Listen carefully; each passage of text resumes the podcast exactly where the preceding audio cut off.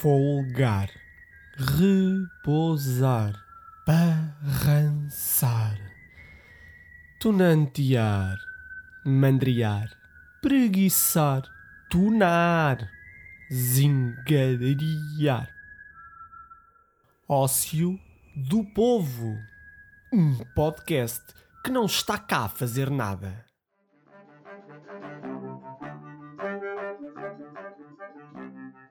Bem-vindos ao Ócio do Povo, eu sou o João Neca. Esta semana voltei ao trabalho. O mês oficial do ócio chegou ao fim, está na hora de voltar à rotina, ao horário fixo, à semana laboral, tendo a folga como horizonte. Olhando para o que foram os últimos 30 dias, fui feliz. Passeei muito, dei que fazer às saudades, visitei muitos lugares onde nunca tinha estado. Pensei muito sobre o que é descansar, repousar e privilegiei a posição horizontal do meu corpo. Com toda esta experiência vivida e acumulada, tentei pregar aos amigos que fui encontrando pelo caminho esta vivência ociosa. Tornei-me um missionário do ócio. E acho que fui bem sucedido. Recebi fotografias de amigas a descansar e um dos ouvintes mais atentos deste programa disse-me que adquiriu A Apologia do Ócio, de Robert Louis Stevenson. E eu fiquei feliz. No meio de tudo isto, aproveitando as horas de ócio, comprei o jornal. E no meio de diversas notícias sobre a pandemia surgiu uma notícia sobre o golpe militar no Mali. Caiu o presidente, o governo e o parlamento às mãos dos militares.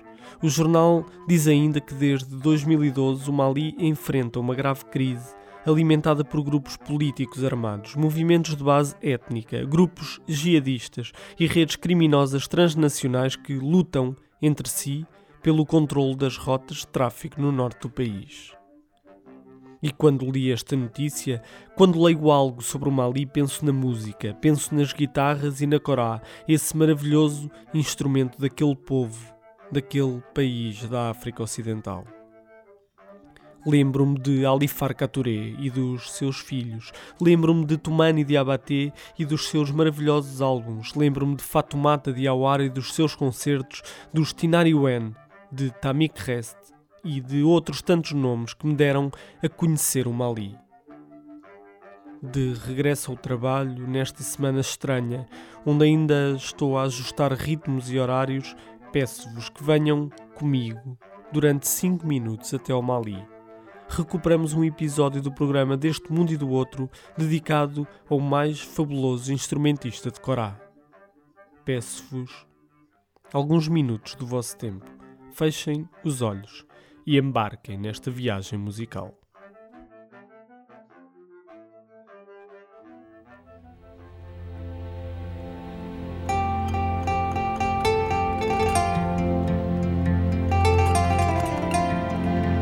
Toumani Diabaté é um dos mais importantes músicos africanos. A corá é um instrumento que lhe deu notoriedade. Tem 21 cordas e é originário da zona ocidental de África.